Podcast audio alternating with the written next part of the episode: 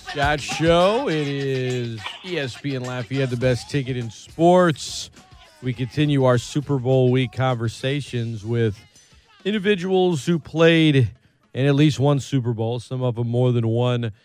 Our next guest played in one, one of the more memorable Super Bowls of all time. Uh, we put a you know, Jake Delhomme, our guest now, Louisiana Sports Hall of Famer, Louisiana Ragin' Cajun Hall of Famer we put a, a poll up. Uh, I guess not a poll. I guess put a question up on the station Facebook page, Jake, on Monday about when you hear the word Super Bowl, what do you think of? And uh, there were a lot of comments, and quite a few of them on our uh, station page in the comments section referenced uh, Jake Delhomme and the Panthers in the close Super Bowl loss to the Patriots. But it, it's one that comes to their mind when they hear the word Super Bowl. I guess that's where I'll start, Jake. Like when when we get to Super Bowl week each year, and well, I mean that's probably the one that I think about the most. I don't think there's any doubt. Um, you know, it's certainly I go back to it and um, just think about what these guys have, have been going through the last um, really week, week and a half leading up to this game. Um, just dealing with everything, the the amount of media um, that is present when you you you win the championship game to go to the Super Bowl, you cannot under eh, understand uh, the demands that will be on your time and just how big it is. And I think that's something that they try to prepare you for, but it's just something that you just you don't understand. Now, I'm assuming things are very different with uh, with COVID, so it'll be more Zoom and things of that nature.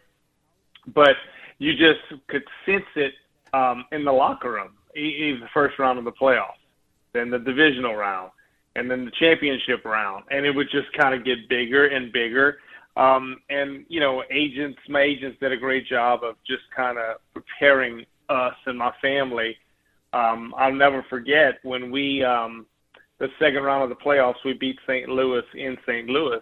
And after the game, uh, it was a Saturday, and we're talking about the buses and a couple of the, the agents that were more in the marketing department, and I became good friends with them. And they just kind of mentioned um they said now listen and my mom and dad were there my brother i think my father-in-law and they said if they win next week which would have been the championship game your hometown will see media like they've never seen before.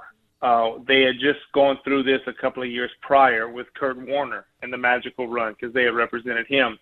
And sure enough we beat philadelphia the following week and I'm oblivious to all this, and we fly back to Charlotte late that night, and you know, drive home at two o'clock in the morning, whatever it may be, and just the fans are waiting out there, and that's great. And I know the next morning I got a phone call, uh, probably my dad, my brother, one of them.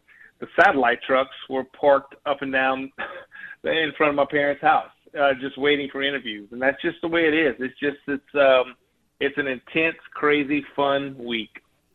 Yeah, Mulate's, they they never, you know, I mean, they've it's been on like tourist shows before, but they never had like ESPN cameras everywhere before. But a lot of cameras um, were all over Breaux Bridge that week and in the weeks leading up to the game. And you know, you've talked about it a lot, just sort of trying to zone in and focus. So I'm going to kind of shift gears, Jake, kind of in and out of your experience versus, I guess, what the guys right now are going through Last year, Tampa got to host the game. It had never been done before. It was COVID, so you know the crowd wasn't packed, but I, I felt like it was just a big advantage in terms of routine.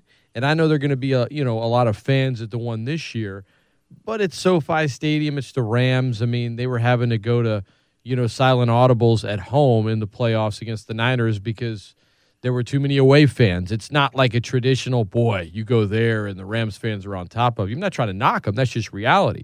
But where I think it's a it's a I guess a, an advantage for them is not having the rigmarole of traveling and getting on a flight and and all this other stuff. Like, how big of an advantage do you think it is for the Rams? Or I guess just a list of advantages: being able to play at home. I know technically they're the road team in the game, but for a team to get to play at home in the Super Bowl, I think most times fans just think about home crowd. But what are the other football advantages to it, Jake? Well, I think the thing, the question that I, that I'm not even oh, sure of the answer is are the Rams staying at home the course of the week, or are they going to go into the the designated team hotel, be it tonight or tomorrow, whatever day it may be, Monday or Tuesday, whatever day it may be? I I, I can't answer that, and I don't know uh, that answer to that question. Um, because that's to me would be a, a big advantage to be able to stay in your your own home for the course of the week, and um, so I'm not even exactly sure how that's going to work out. Now they will they won't be in their home locker room for the game because they are the visiting team. Uh, no, I think they are because I think the both locker rooms at that stadium are very well set up because the Chargers have their own home locker and the Rams have their their other. So it's a um, it's got to be an advantage. Uh, crowd advantage, I'm not so sure because the Super Bowl is so corporate. Um, so plus it's yeah, the Rams. They, it, it will be somewhat of an advantage. Don't get me wrong, but it's not like a true home field advantage, in my opinion.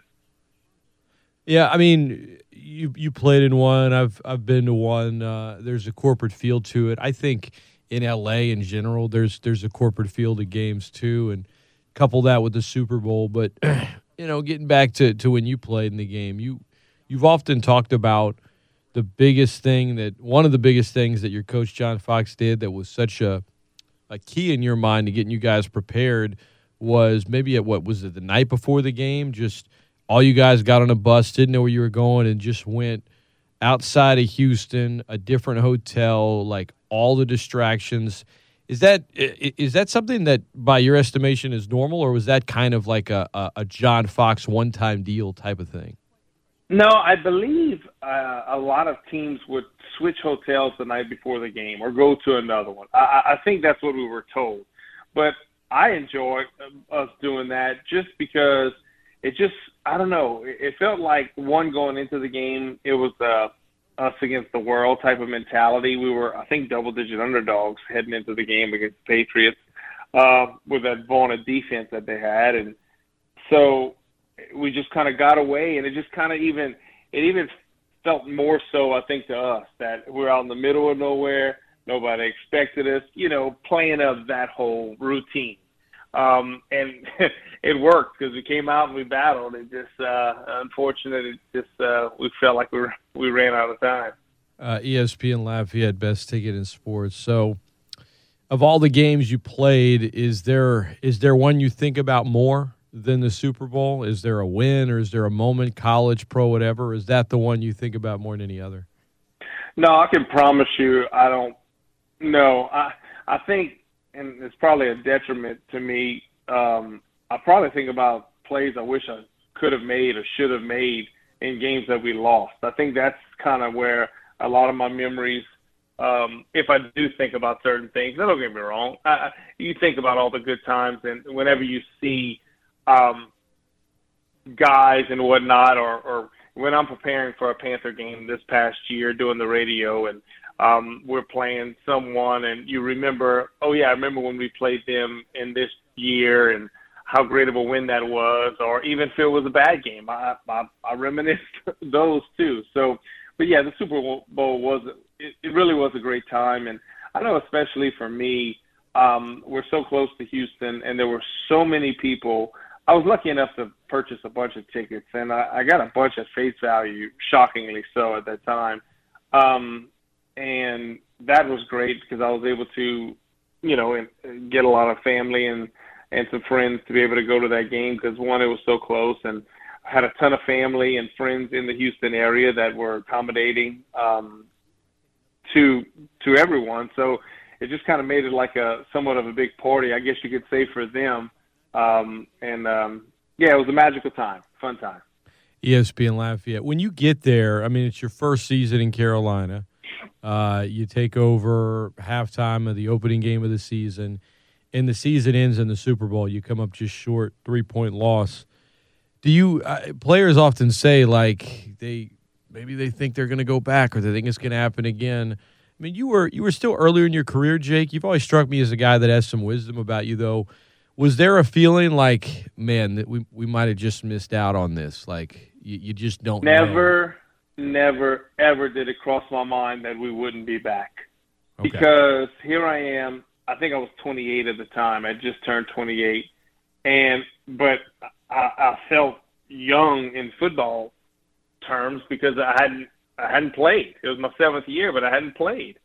And Steve Smith was third year, just coming into his own. Uh, Deshaun Foster was our backup running back, kind of split time with Stephen Davis. He was in year two. Uh, Julius Peppers was a baby. Chris Jenkins was a baby. I mean, Dan Morgan was still young. Will Witherspoon, Muhsin Muhammad was in year eight or nine. And we just kind of felt like we're just scratching the surface. Uh, Jordan Gross was our, our, our right tackle who ended up moving to left after that year and just a mainstay. And Jeff Mitchell was our center year seven. So you just kind of felt that we're going to be back. Uh, we're, we're just scratching the surface. And, you know, the next year we lose a couple of guys to retirement, multiple guys to free agency, and just injury after injury the following year. We start out one and seven. We scratch and claw and almost make the playoffs. And then 05, we go back to the championship game and we lose to Seattle. And, I mean, I was shocked we made it that far because yeah, we were a solid team, but we, in my opinion, we were nothing like the Super Bowl team. We just kind of found a way to get to Seattle and um, got run over by them, deservedly so. They were just a better team, uh, but you just keep chasing, and it, it's hard.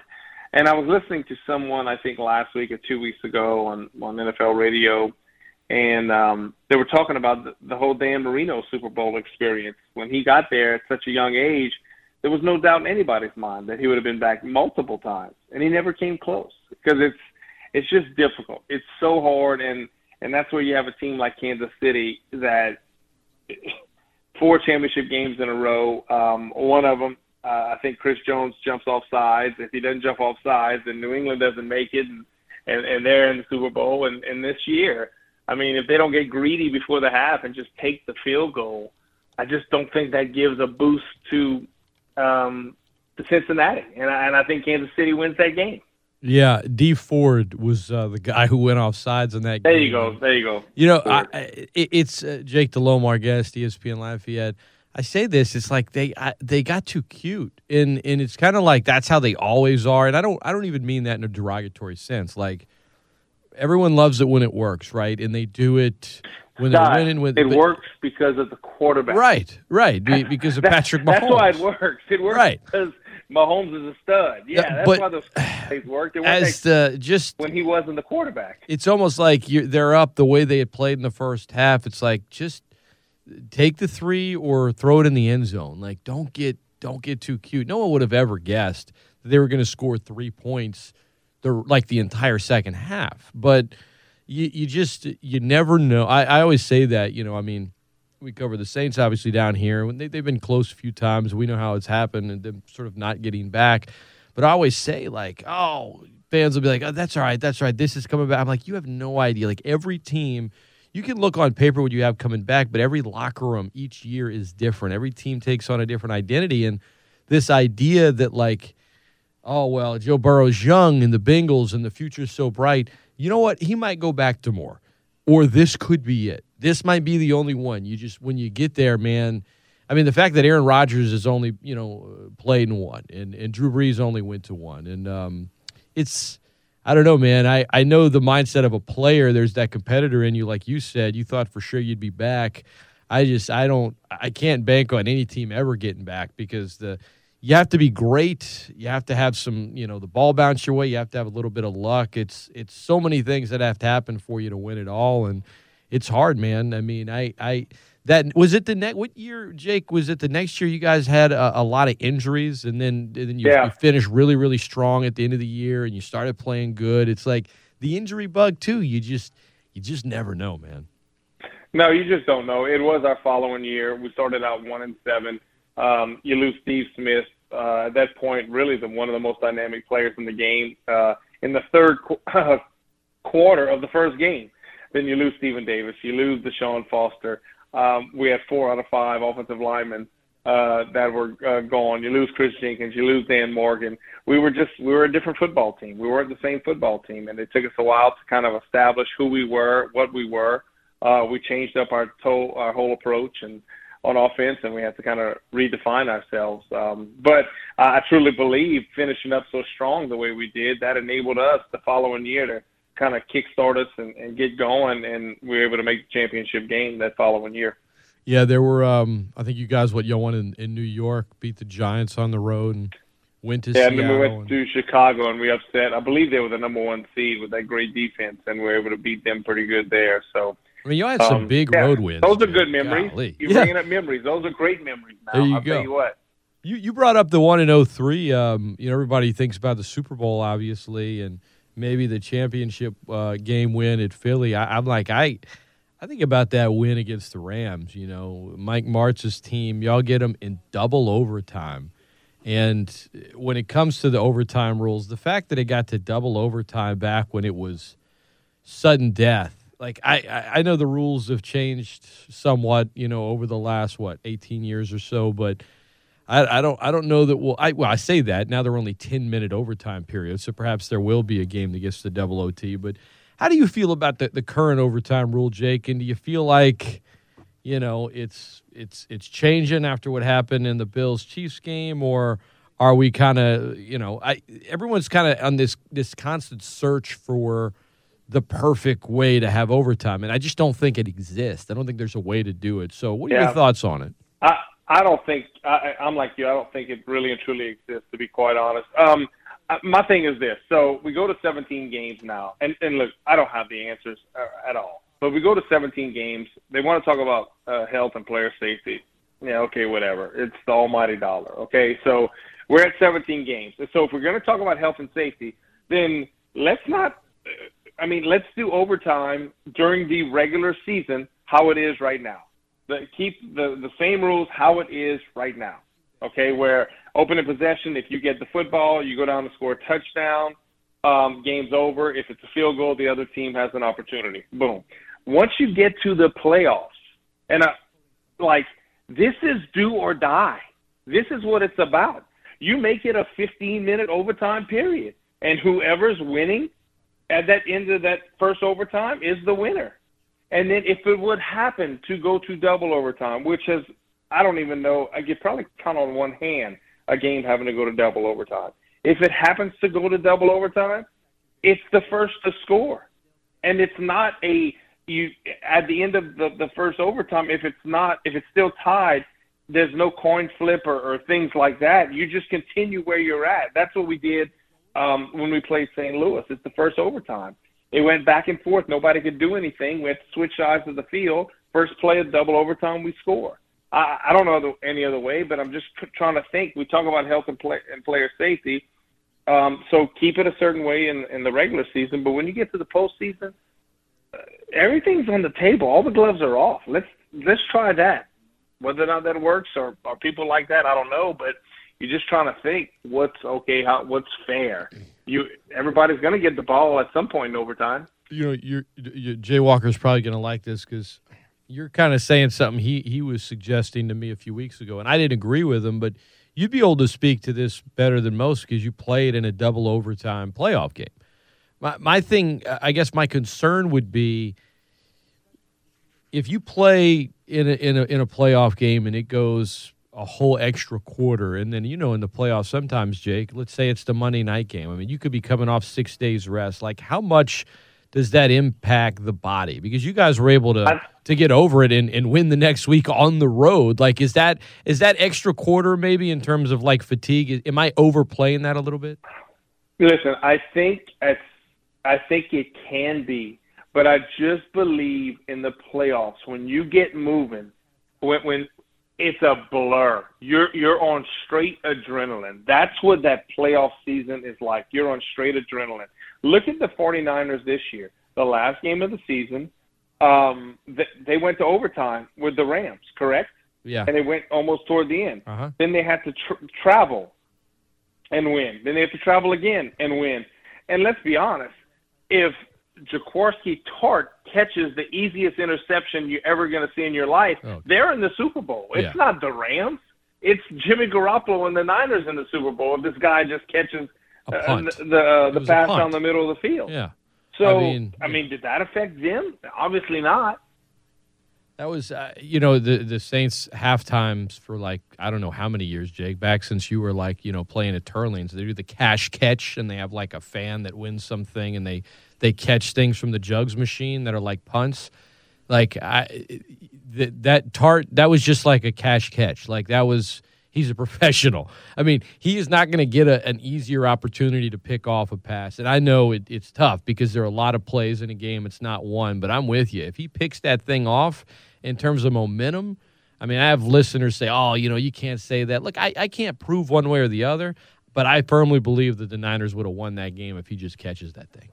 Oh, I don't think there's any doubt. But the only difference between the cash catch is that this person is trying to catch it for cash. This guy's getting paid cash. He's already getting oh. paid. That's right. That's he's right. already getting paid. So, but I, yeah, I don't think there's any doubt that uh, the, the game's over with in my mind. And and you're talking about Jimmy Garoppolo playing in his second Super Bowl in the matter of three years, and the questions would be asked about Matthew Stafford. Can I, you know, can he not take a team to the Super Bowl and things like that? So just kind of crazy how one moment in uh, in a game can uh, truly yeah. the whole narrative. It, it really does, and and people sometimes someone will complain, Eli Manning. Well, if if that pick, if that interception he had thrown isn't dropped, you know, he's not winning this or that. I'm like, you could say if, if, if, but it, it was, and it impacts. I mean, well, you can exactly. look at exactly if the Cincinnati Bengals against Joe Montana um, in the second Super Bowl they played against each other, before, right before John Stallworth's touchdown catch. John Taylor. I can't remember the defensive back for Cincinnati, but if he catches the pitch, yeah. the game's over. Over. Cincinnati's, yeah. So I mean, instead, it's cool Joe, man. It's like you know, and and I know he's I know he's your friend, and I'm not trying to knock him. And he, I remember in 2011 he had a, a, great year with the Saints, but a lot of people feel like John Kasay and and the kick out of bounds impacted the game. I I when I think about the Super Bowl you played in, Jake, I think often just about that two point conversion, man. You miss it early, and then they get it, and you're kind of chasing those points. I still think it was the right call in the time; it just didn't work, but in my mind, I'm I'm watching a game. As soon as there's a two point conversion made or missed, I'm constantly playing catch up in my mind, right? Or in this, or maybe a PAT miss. Like Trent Taylor, that's a kid, you know, great player at Evangel Christian, played at La Tech. He got that two point conversion for the Bengals. Probably the most overlooked part of that win uh, a week and a half ago was was that play, man. I, I think about that missed two point conversion for you guys. I think Kevin Faulk ended up getting one for the Patriots later, and it ends up being you know a three point swing right there. No, there's no doubt, and I think we had we went a couple of times for two points, and and that was not something that we particularly carried in a game. And the one that New England did, that was the direct snap to Kevin from the shotgun, where Tom makes as if the snaps over his head. Um, but yeah, and it's just uh, you chase points, and and like there's nothing that I despise more than chasing points. I just I can't stand it. I hate it. Uh, the whole analytical world we're now going into, and oh, the odds say that's it's such a crock. Like the odds say what? That your left tackle is a computer's telling you how good he's playing. What yeah. if he's getting his behind whipped that day? Right. Like it just I think it's such a crock. Like like Brandon Staley, what they've done with the, in my opinion, with the Chargers this year, it's pretty ridiculous like always going forward and then defending it after and saying if if if you don't believe that then you don't know football. Well, obviously I don't know anything about it because you just lost to the Chiefs at home, cost your team not going to the playoffs because you went for it like five times. Like, w- what are you doing? It's you okay take, to kick a field goal sometimes. Like it's okay. Yeah, like you, I, I I'm I'm. It's points, man. Points are at a point. This is not college or high school. This is the NFL. Points are a premium in the NFL. Jake Delhomme, guest. I, I always say when it comes to analytics, and, and they didn't use the word analytics back when this first started. But when the when the two point conversion came back to the NFL, because for a while it went away. I think it came back in maybe 98, 97 or 98. I remember all the coaches having their their little sheet and they would look at it all right, do I go for two here or not? And it would put down, you know, I mean, look, you played for Jim Haslett. He had one of these things. And it always, I mean, look, I, I don't know as much as you or the coaches, and I, I'm not pretending to. My argument has always been look, I think analytics are good to a point, but you can't, you cannot on a sheet of paper or a computer factor in feel for the game. It's something that, you know, I know he's at Florida now, but Billy Napier, I would, I would ask him about it. I'm like, the the feel of the moment. You brought up, you know, your left tackle. Can a, can analytics prove if he's getting his butt kicked that day? the feel of the game, like to totally ignore that part of it. Analytics would suggest that's a good thing. Oh, you're taking emotion out of it. I'm like, that's not a like. There's emotion is not always a bad thing, and it's and and just to to call it emotion instead of sort of feel and understanding and like the moment in time of the game and momentum and all these things that somebody like you that played for over a decade and coaches that coached for so long taking all of that away and claiming well it's it's it's clouding your judgment in this. I don't look analytics are good but i think there's a fine line and and it for a while guys were I think a lot of teams were maybe hesitant to go there. And now, Jake, it seems like a lot of teams have kind of gone overboard with it, like too far. Yeah, you know, I, I kind of I understand. Yes, you want to be aggressive and things of that nature. And and listen, I have been out of the NFL pre- preparation wise for a game for over a decade now. So to say, you know, here's this evidence, I just I think feel goes along with it sometimes. I, I just you know, what is your center doing? How is your right guard playing that day? Did they do something different? You know, Kevin Donnelly played 13 years. He was um, a, one of my guards in Carolina, and I'm still close with him. And he did the sideline reporting um, the past, the last month and a half of the season uh, for the Panthers because our sideline reporter, uh, she went on, she had a, a maternity leave. She had a child, so we would night before the game we'd go out to dinner and we'd talk about different things and and he he said something that just struck with struck me. He said he loved he hated when he had to go against a backup player during the course of a game. And we asked him why. He said because I've done my preparation all week with the with the starter or who exactly is going to play this defensive line, either the nose or the three technique, whatever it may be. He said, but if that guy got hurt during the course of the, of the game, then I'm going against somebody that really and truly I'm not overly prepared for. I'm not sure what his moves are. And he's going to be unorthodox. And he said, I would always play my worst if something like that happened. And so that's what I want to know. That's not factored in analytics. If something happens during the course of a game, you're struggling uh, here, or you have a little a right ankle that gets rolled up on in the first quarter and you have to get it taped pretty good. You're not moving as well. You're not flexing or bending as well. I, just, I just think there's so much that goes into it.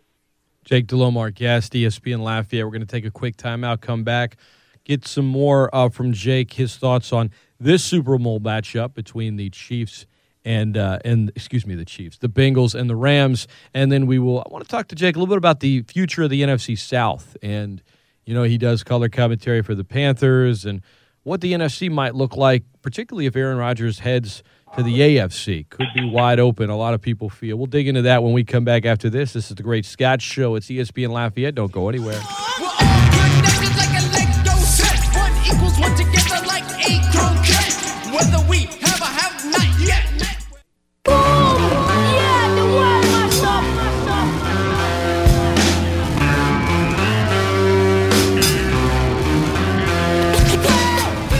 Back into the Great Scott Show, visiting with Jake Delhomme, Louisiana Sports Hall of Famer, Louisiana Cajun Hall of Famer. He is in the Carolina Panthers Hall of Honor. He uh, he told me, I guess we chatted last summer, that he did get a ring for winning a, a, World League championship, but he didn't know where the ring went. Did you ever did you ever locate that ring, Jake? Um, no, obviously. um, I think my wife knows where it's at. I would assume. Um, yeah, that's kind of awful on my part, but uh, I would assume she she knows where it's at. Do, what, do you even remember what it looked like? Like World Bowl champion? Oh, it looked like the uh, big the the Big West Conference championships in essence that uh, w- we were able to receive at uh, USL uh, back in the day. So um, yeah, I kind of vaguely remember what it looked like, but to say I was uh, sporting it around town um, was uh, was would probably be false. ESPN Lafayette. Um, this this upcoming Super Bowl, you know, we we're kind of jumping all over the place, but I, I always do want to chat with you. I just love talking ball with you. Uh, Bengals, Rams, Rams favored. Um, I, I, was talking to Brandon about this uh, earlier this week, Brandon Stokley, and to me, it, it seems Jake that like if it's not a close game you kind of feel like that's the Rams, right? Just in terms of their D line, Cincinnati's problems on the O line. Um, the Rams maybe a little more top heavy in terms of talent, but I don't think they have the depth that Cincinnati has.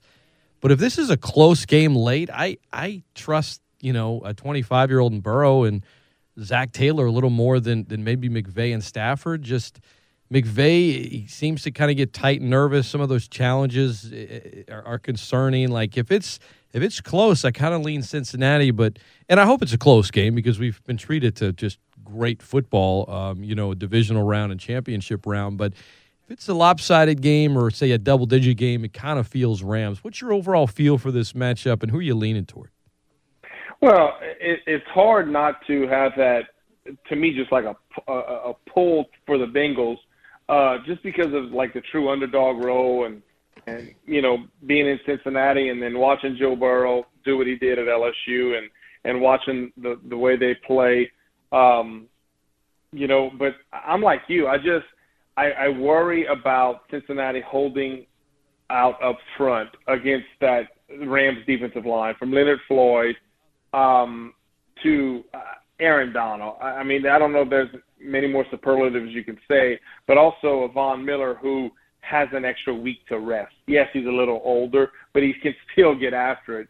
Um, so you just kind of wonder, will Burrow take a beating this game? But they just have that resolve about them that they just keep finding ways uh, to come back. So, um, and then can Cincinnati can they cover those receivers? I mean, Cooper Kupp is the the number one receiver on the Rams team by by a, a large margin, and what he does for that team um, is just it's almost invaluable. What he does not only in the pass game but the run game. Watching what they ask him to do blocking wise and and, and things like that. And then Odell has come in and, and that's worked really well for them. Um, so it's a um, yeah, it's it's um, it's going to be a great matchup. I'm hoping it's close. Um, and if it is close, I think everybody feels that the Bengals are going to pull it out in the end just because of Joe Burrow.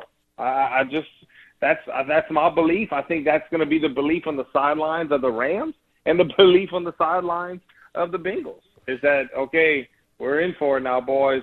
This kid, he just doesn't pressure doesn't bother him, and the Bengals sidelines they're just going to be waiting for Joe to to to help him win. You know, Burrow, he, he gets the hell beat out of him in a day and age where quarterbacks are protected now more than ever, and that that's telling. You know, you played at a time, Jake, where they weren't as protected, and uh, you know, and then guys before you even more so. I remember talking to Jim Everett. Um, I guess a year or two ago. I mean, he's God bless him. I mean, he's on disability now. He played in sort of the two-step rule. He could get rid of the pass. Guys take two steps, they can knock the hell out of him. So maybe this question I'm about to ask you is a little different for you than it would be for Joe. But you referenced the season where you guys lost a lot of O linemen to injury. When you're playing in an offense and you know as the quarterback, like I'm not going to have much time. Like I'm not. I we, we can we we can pretend and we can plan like I'm going to have all the time to make this play work, or we can strategize and come up with a game plan where I'm going to have to get the ball out quick. I'm going to have to make some things happen. Like how much does it alter the game plan? How much does Cincinnati have to just be very specific in what they do offensively and just honest with themselves that, you know what, we're probably not going to have a lot of time. So, how do we help Joe out here? Well, you know, you help him out by trying to get your run game, your screen game going, uh, getting some some quick passes and whatnot. And and Joe, I think would have would probably say the same thing. The the nine sack game against Tennessee. One, Tennessee has a really good front, but two, I think there were a few times that, in essence, it was Joe's fault. I think he held on to him where there were some some opportunities to get the ball out quick, and he tried to hold on to it. And listen, that falls on him.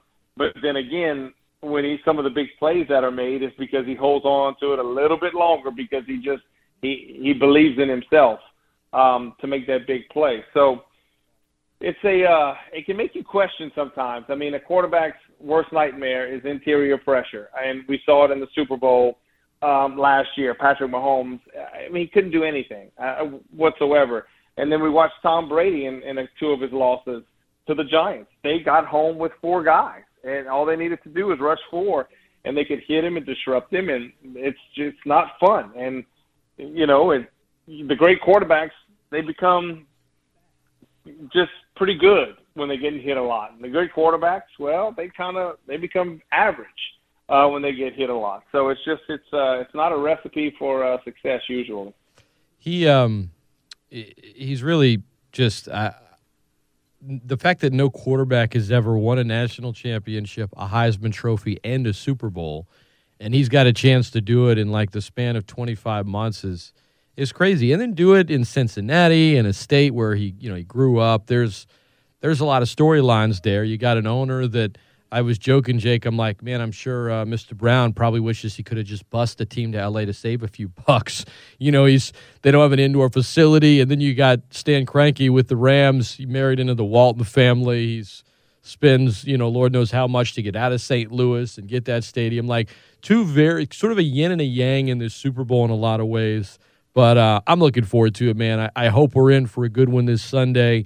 I um, you know, we we just that divisional round and the championship round was so great. I, I, I hope the season doesn't end with a dud. I'm hoping for a good one. And kind of like you, just the, the underdog Bengals. You know, I, w- some of the early Super Bowls I remember just in my childhood were Cincinnati and, and San Francisco. And you mentioned the game where, where Montana hit John Taylor late, the old, hey, there's John Candy in the stands. I remember, like, the Bengals weren't my favorite team, but I was rooting for them in that game. There was a, a Delchamps and Opelousas that sold, you know, Super Bowl gear, and all these kids at school at Park Vista and Opelousas were wearing Niners stuff, and I was, you know, I was just a kid. I'm like, why, you know, they always beat the hell out of the Saints. Like, why, why are you, why are you wearing Niners gear, you know? So I remember buying this Bengals shirt and hoping they'd win, and you know, lo and behold, it's it's taken a long time for them to get back there. But as we said earlier, you just never know. You know, both of these quarterbacks, both of these teams they might not be back for a really, really long time. So, uh, legacies, everything that's on the line. There's just the drama of the Super Bowl, man. You just you can't beat it, especially when it's a close game.